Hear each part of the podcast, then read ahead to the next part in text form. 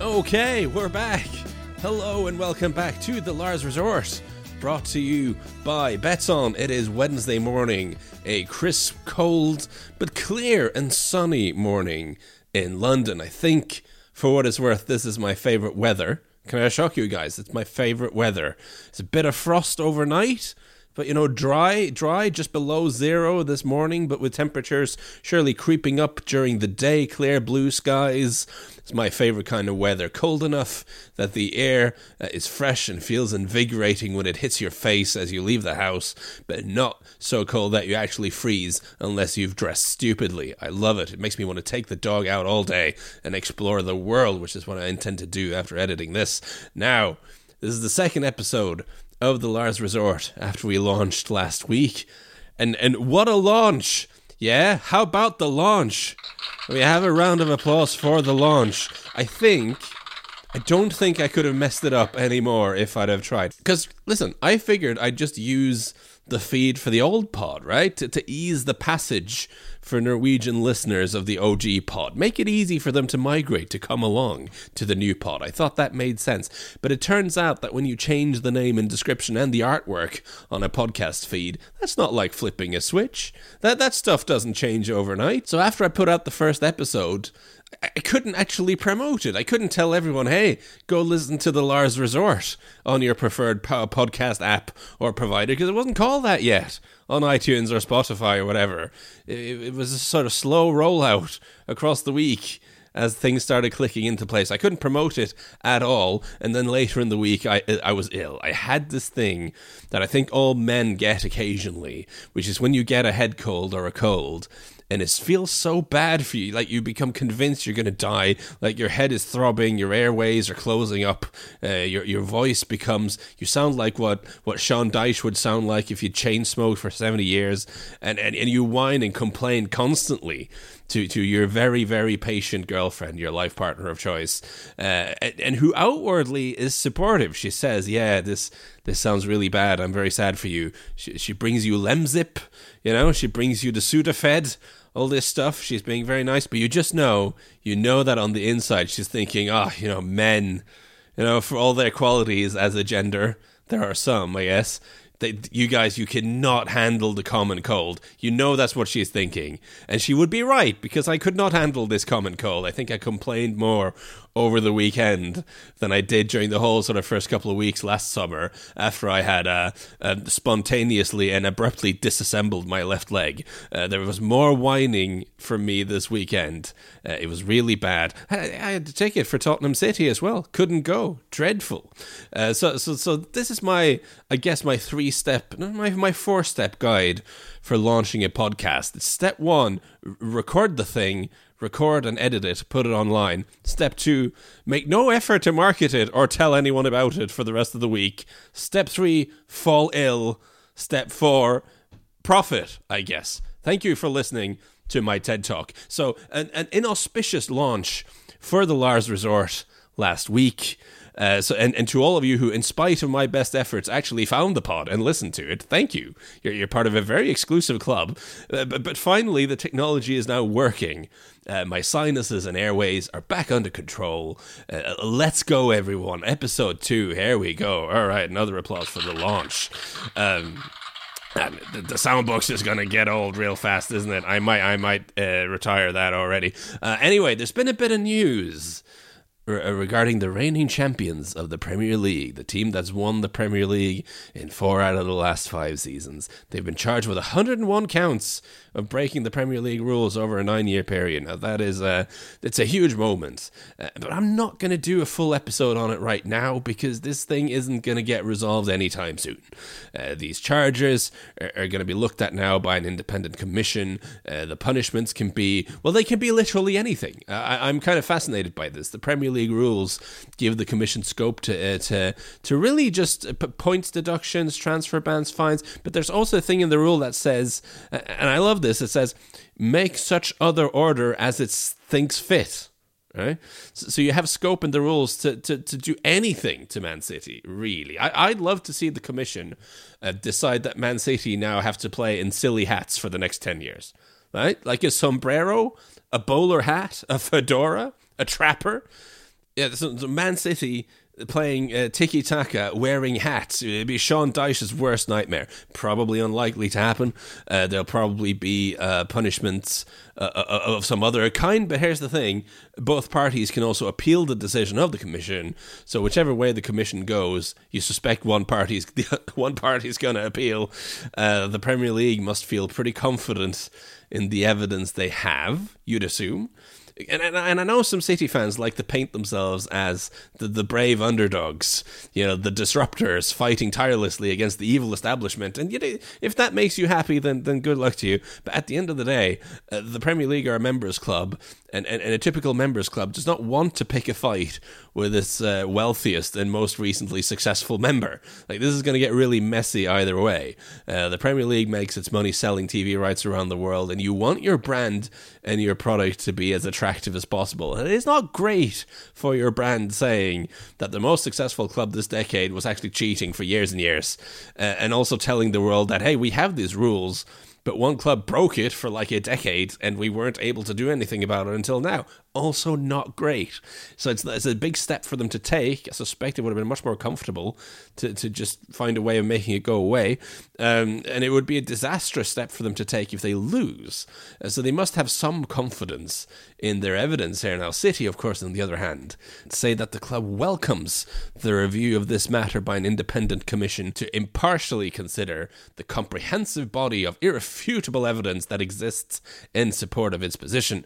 Uh, they also said that uh, Manchester City FC is surprised by the issuing of these alleged breaches of the Premier League rules, particularly given the extensive engagement and vast amount of detailed materials that the EPL has been provided with. And in addition to this, uh, people have sort of been reporting well connected journalist types have been connected that privately Man City are very confident. They're very excited about a chance to clear themselves uh, uh, rather than just get off on a technicality, as, as was the case in the Court of Arbitration for Sport, uh, which the case UEFA brought uh, a while back. Now, this is all a little bit confusing to me um, first of all, the stuff about the extensive engagement City have have uh, engaged in. I mean, the situation is murky, but one of the things we do know is that City a few years back actually sued the Premier League, asking a court to block efforts to force it to turn over documents. This, as per Tariq Panja of the New York Times, they lost that case,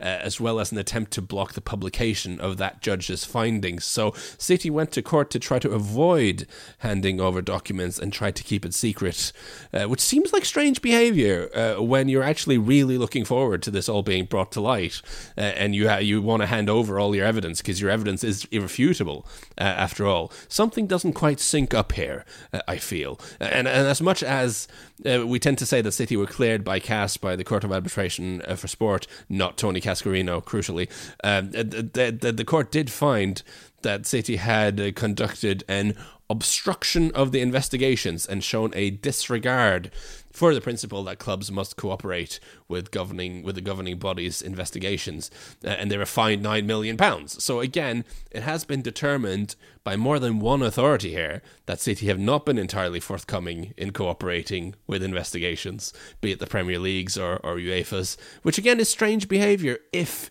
you've followed all the rules and, and the documents irrefutably show that this is the case. You'd think it would be in your best interest to, to help the investigators, to hand over as many documents as you as possible, throw the documents at them. And, and, and this is kind of uh, Ken Early's point from the very excellent Second Captains podcast if you have irrefutable evidence that your finances are all in order, why don't you just publish them? Like you have a website, put them up there. Man City's full financial details, sources of the funding, etc., going back to 2009.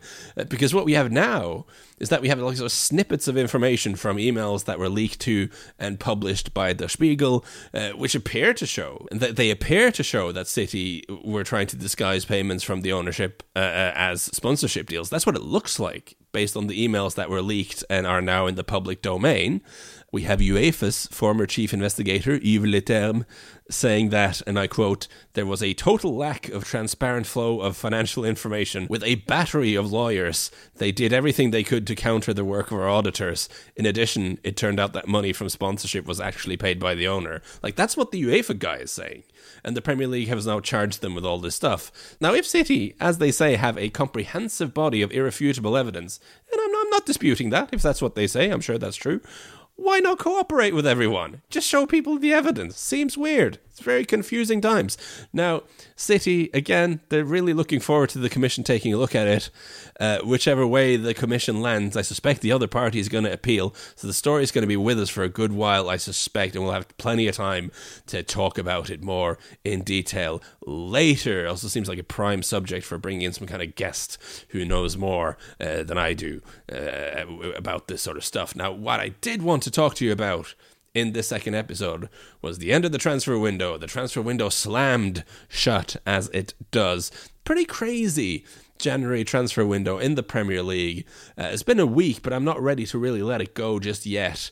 Uh, an unusual amount of business was done for a January. And really, two big things driving this. One of those things was like the, the fear of relegation and the consequences of relegation. We see Wolves adding players to their squad. We see Leeds signing uh, signing Georginio Rutter, Max Wöber, and Weston McKennie. We see Nottingham Forest bring in a bunch of guys as they do. Uh, some interesting stuff on the south coast. I'd like to flag up Bournemouth under a new ownership, just doing things. Uh, signing Antoine Semenyo from Bristol City, Dango Ouattara from Lorient in Ligue 1, Hamed Traore from Sassuolo, who's a tasty player. Tried to sign Nicolo Zaniolo before that, and Ilya Zabarny, which is which is the thing. He's a 20 year old defender from Dynamo Kiev. I'm not going to claim to have seen him a lot. He's very highly rated by people whose opinion I, I, I trust. Kind of strange to see someone like him go to Bournemouth who will very, very likely play in the Championship next season. Uh, must have done a good job convincing him that Bournemouth is a good place for, for him to develop. So that's kind of an interesting deal. But Southampton, I'd like to talk about a little bit. Some interesting stuff happening at Southampton. They brought in Kamaldeen Sulemana uh, from Rennes. He's a really interesting player. He's fast, he's skillful, he dribbles a lot. Uh, he often came off the bench uh, for Rennes, uh, but if you break it down into dribbles per 90 minutes on the pitch and adjust for players who have actually had semi regular game time this season, then he's actually the second most prolific dribbler in Ligue 1, all of Ligue 1 um, ahead of like Neymar and Mbappe and all these guys, uh, just behind Jeremy Doku, the young, uh, the excellent young Belgian winger. Now, uh, Kamaldeen is born in Ghana. He came to Europe through the the Right to Dream Academy in their collaboration with a Danish club named FC Nordsjælland. Now, you may have heard of FC Nordsjælland already as the kind of talent factory. Lots of good young players already exported a few. You'll see many long reads about them and all their young players in the next couple of years, I expect, if you've not seen them uh, already.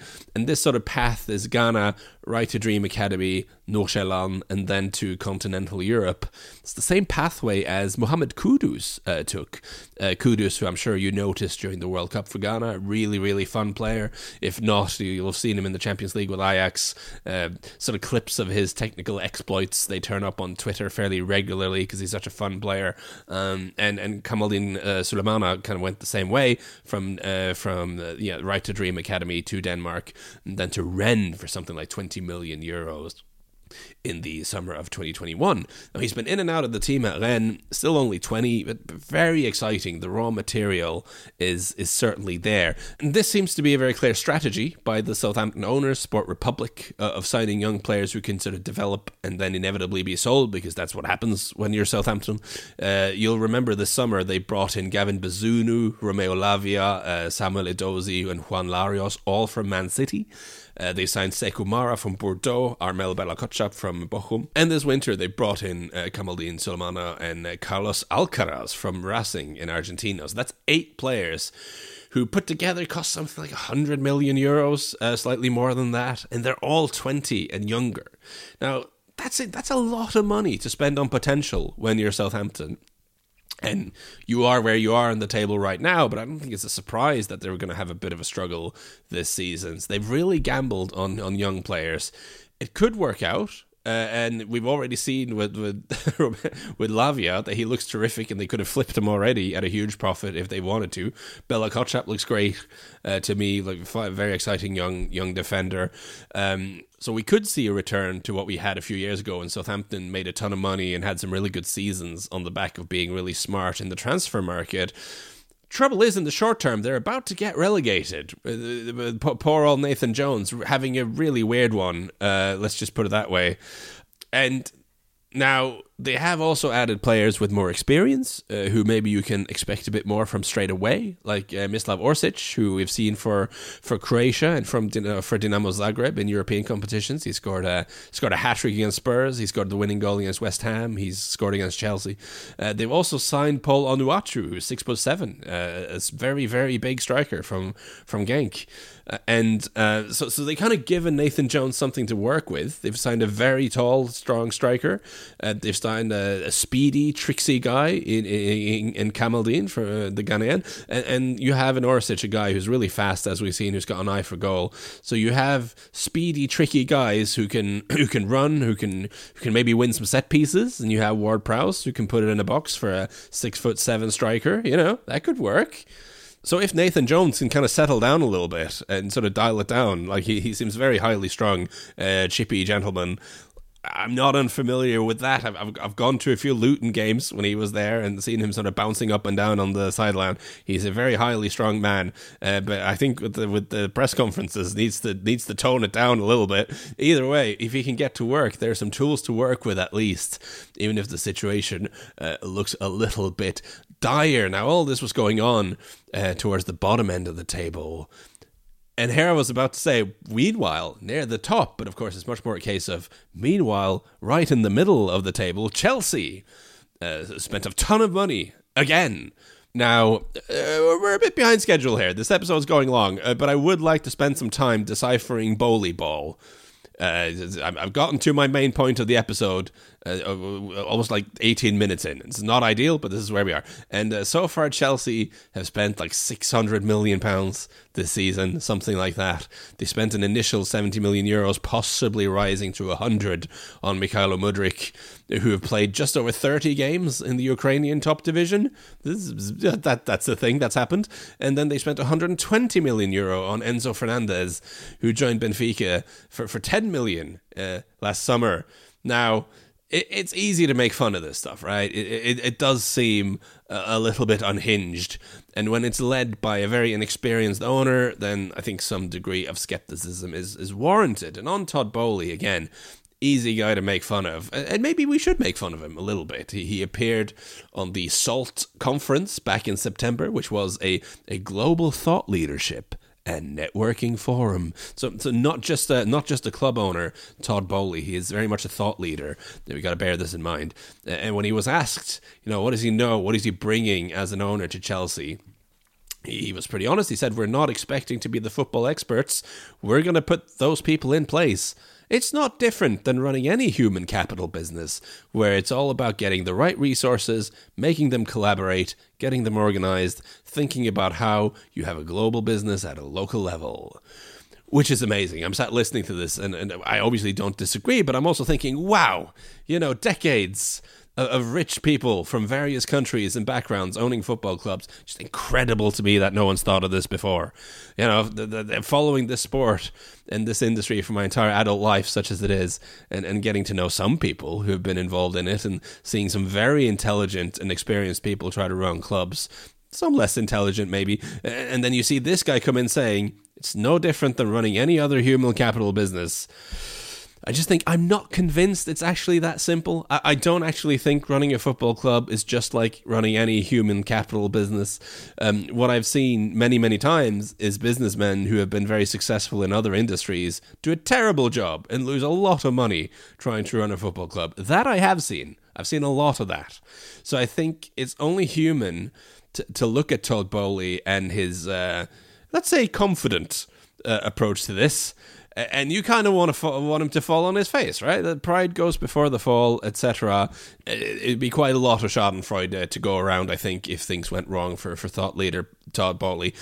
and also this idea that he seems to have about how the Premier League clubs they're they're of they're way behind US sports in terms of uh, you know developing the commercial side and monetizing their fans. And it's like, why don't we have an All Star game? And why don't we do this? Why don't we do that? It works in America. If it makes money in America, must work over here. And the only possible reason as to why it's not done here must be, I guess, that we're all these sort of backwards inbred simpletons with bad teeth who insist on boiling all our food. Like I get the sense that that's what what, thought leader Todd is thinking here. Uh, I wonder, has it not occurred to this guy that other smart people have owned football clubs on this continent and, and done their best to maximize revenues, including some pretty clever American owners, by the way, who also own teams in US sports.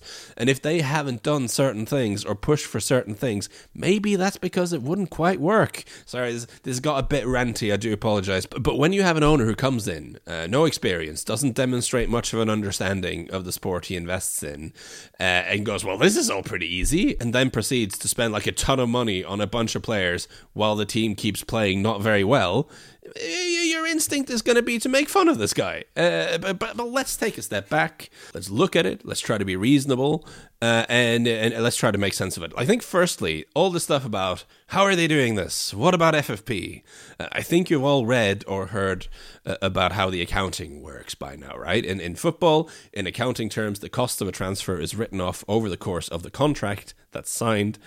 So if you sign a player and you put him on an eight year deal, then in accounting terms, the cost will be spread over eight years. So the immediate impact on your books from that transfer fee is is less severe, right? We all know this now, I think. And with Chelsea, of course, they've they've done quite well in terms of player trading recently. And of course, when you sell a player from the academy, that has a huge positive impact because they'll have like a book value of, of zero. And and Chelsea have done well producing players that they've been able to sell on, yada yada yada. Uh, and this whole thing has been established Additionally, when you're signing younger players, I suspect the contracts, the wages are probably a little bit lower than some people might assume. So I'm sure they'll find a way of making it work with, with the FFP, and I'll direct you towards guys like Swiss Ramble for, for the nitty gritty details of that. More generally speaking, all this spending, is it crazy? What are they doing? Well, I guess if you're Chelsea and if you're Todd Boehly, you're looking at this long, long, long list of players that you've signed, and you hope that you find among them a core of stars that'll be like the backbone of this team for the next what half decade, right? Because the majority of the players they brought in are young. You can go through some of them, like Enzo Fernandez is 22, Wesley Fofana is 21, Mudryk 22, Cucurella 24, just about passes as young in football terms, no? Badiashile 21, Madueke is 20, Malo Gusto is 19, Carney Chukwuemeka is 19, Datro Fofana is 20, Andre Santos is 18, Gabriel Slonina is 18. So logically, not all these players will be a success. Uh, not all of them will develop as you hope. That's not how sports work. Everyone knows that. But it's not unreasonable to look at that 11 players I just named, I think it was, and say that out of those you'll have four or five who'll become proper top players for you, and you've got maybe a couple who'll become useful players for an elite team. Like, that's not super unrealistic to hope for, I think. You already have Mason Mount, who's great, who's 24. You've got Reece James, who's fantastic, he's 23. Kai Havertz is, is good, a little bit frustrating, but, you know, he's a high level player. He's 23. So you're hoping that you have the basis of a team that can kind of grow together, that can be successful together over the next three, four, five, six years, right? And all of the transfer fees that you've spread the cost of they might limit you a little bit budget wise and give you less wiggle room with FFP in the coming years, but you're hoping that the team won't need major surgery then because you have a, a core of good players. So you might just need to add or subtract one or two here and there. Now, of course, there's risk. Players sometimes turn out to be bad, and you can lose some money on them. But I suspect Boehly and the other owners have more of a macro sort of helicopter long term view on this that they've bought this asset for 3 billion pounds uh, that they believe that the Premier League clubs are still undervalued, that the commercial side is underexploited, that the global popularity of the Premier League can be used to make the clubs even more financially successful, and that if the sport continues to grow, then 10, 20 years down the line, the club is going to be worth more than 3 billion. Uh, a lot like, I don't know, FSG bought Liverpool for 300 million, I guess it was, 13 years ago. That they've apparently set a price tag of 4 billion I mean, I guess if Chelsea can be sold for three billion, then you'd think at least the same would be true for Liverpool, at least.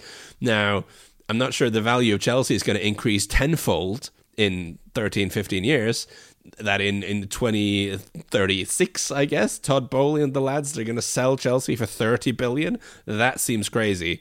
But if you are Todd Boehly and you believe that the sport will continue to grow and that the value of clubs will continue to rise and that you'll eventually sell it off at a big profit, if you really believe that, then you can afford to, and I guess it makes sense to spend some money along the way to make sure the club stays in the elite segment of the league, even if that means you take a bit of a hit financially in the short term. I mean, that that's the logic, right? I think that's the big picture view of it. And I can kind of convince myself that there's a certain logic to all of that that you're doing this big splurge now, hopefully buying the backbone of what'll be a successful team for many years, during which the sport will continue to grow. And so the value of your asset just kind of goes up and up. And the money you're spending now will seem small by, by comparison uh, five, six years down the line. That's the big picture. And as tempting as it is to cast Todd Boehly as this kind of buffoon, I, I, I guess I can buy it. That, that, there's a certain logic there. But that's, like I said, that's the big picture with the more medium and short term perspective, I find that I have more questions. So, in the medium term, uh, Todd Boehly has spoken about youth development, about building a multi club model, uh, about using data. Uh, and we can see from the people he's hired, uh, remember, human capital, hire the right people, make them collaborate. That's, uh, uh, you can see what his inspirations are, the clubs he, he admires, because he's brought in Paul Winstanley from Brighton, who's going to work as a co sporting director alongside Laurence Stewart, formerly of Monaco. they brought in Christopher Vivell, who's worked as head of scouting as Salzburg and technical director at RB Leipzig. He's been brought in uh, as a technical director. They've also brought in Joe Shields from Southampton uh, as a co director of recruitment and talent. Now, Shields previously worked at Man City as a head of academy recruitment there, was brought down to Southampton in the summer, and as you remember, Southampton then signed some some good young players from City's academy uh, before he was then uh, approached by Chelsea in October, I think it was. Now, you get a manager and a sporting director from Brighton. You get a guy from the Red Bull group, you get a guy from Monaco, and a guy who's worked at City's academy and, and has been part of implementing a sort of youth signing policy at Southampton. That gives you a pretty good idea, I think, of what kind of clubs Todd Boehly is impressed with uh, and what kind of clubs he wants to emulate and, and draw inspiration from. I think we all know Brighton have done an amazing job on the recruitment side of things. You know, the fizzy drink empire, Red Bull, have uh, an impressive kind of talent factor and a conveyor belt going from Salzburg to, to Leipzig there. Uh, the, the city's academy, of course, obviously produced some really good players. And of course, with those guys in place, they then sort of go forth and they sign a bunch of young players in January. We all kind of see what the thinking is, right? Uh, and I should stress these are, I'm sure these are really, really smart guys who have worked at successful clubs for a reason, done good work there, I'm sure. I, the only thing I'd say is, like, first of all, the multi club stuff looks really good on a PowerPoint slide. And you can use words like synergy and collaboration and alignment and all of this. I'm not sure there are that many examples of clubs actually getting a ton of benefit from it outside of the fizzy drink empire. I mean, paradoxically, one good example, in a way, is Chelsea, who sent a lot of players to Vitesse in the Dutch league, and quite a few of them picked up some very useful experiences there. Uh, Brighton, I guess Kaoru Mitoma is the great case study of how you want this to work, right? They signed him from the Japanese league, sent him on loan to their sister club Union Saint-Gilloise in Belgium for a year uh, and get a year of football in Europe at a slightly lower level. I suspect it also helped them get a work permit for him. Uh, and then you bring him in and you unleash him and he's really good. I mean, that's the kind of case study that would look very good on a PowerPoint presentation, I think. Now, I think you can achieve this without actually owning uh, the other club uh, and just by having a good relationship and uh, links with certain clubs around Europe, uh, because that's exactly what Chelsea have done before with Vitesse. They've done a really good job developing uh, youth players like Mason Mount was there, and even if they haven't quite made the first team, everyone, uh, so a lot of them have been sold on at profits, and sort of that's helped build the Chelsea, the Chelsea as as a club. Like the the much vaunted um, City Football Group that Man City are are are the mothership of. How many players have actually come through the, the clubs in, in City Football Group and actually been useful for Man City? Like that's that's that's not a very long list. Maybe that'll change in the future, but again, aside from the Salzburg Leipzig thing, I, have yet to be convinced that the multi club uh, system is actually just a huge game changing advantage that'll really transform the way you go about your business. That's one thing. So you look at that and you think, okay, the Chelsea owners, they're looking at Brighton, they're looking at the Red Bull group, and they think, yeah, this is best practice in, in football. This is what the, the really clever people are, are doing, and they're getting results. And I think that's true, but only to an extent. Because I think there's a difference between signing players for Brighton and, and for RB Salzburg and signing players for Chelsea. They're very, very different objectives. Success for RB Salzburg is I don't know, signing Patson Daka, who gives you a few good years and then you sell him to the Premier League for a big fee. Or, or, or Brenden Aaronson, same thing. Or Erling Haaland, even, if you will. Uh, and, and you can throw a few million at young players here and there because when you really hit, you get a good return on that. And if you don't really hit, then you can always find someone to pay you some money and you can recoup a, a good bunch of it, right? Haaland is a good example. He went from Molde in Norway to Salzburg. Now the fee was something like five, six million euros up front, plus some add-ons. And even if he hadn't been amazing as he is, of course, this is very good. Even if he'd just been okay, I'm sure Salzburg could have sold him like to FC Copenhagen or something for, for much of that five million a couple of years down the line if it hadn't really worked out you'll always find somewhere to move them on. So there's not a huge amount of risk there. Now, for Chelsea, success is not selling players on. Success is winning the league and winning the Champions League. So, the goal isn't to sign someone you can sell to Leicester at a profit. The, the, the goal is to sign a player who will develop into that tiny, tiny, tiny percentage of global talent that can actually win you trophies. I think that's harder, first of all. And secondly, there's more risk because uh, there are fewer clubs out there that operate in your bracket. If you spend like 30 million on Malo Gusto or 70 on Mudryk and they don't quite work out, it's a lot harder to move them on and recoup that money because not that many clubs have that kind of money to spend. So it's a very different way of working.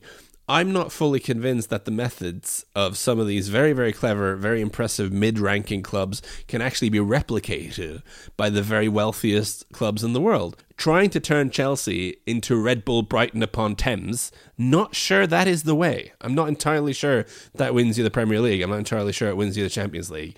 Uh, you're going to use data? Fantastic. So does everyone. Uh, you want a feeder club uh, so you can give meaningful game time to younger players? Great. I mean, most other clubs just loan them out. Seems to work.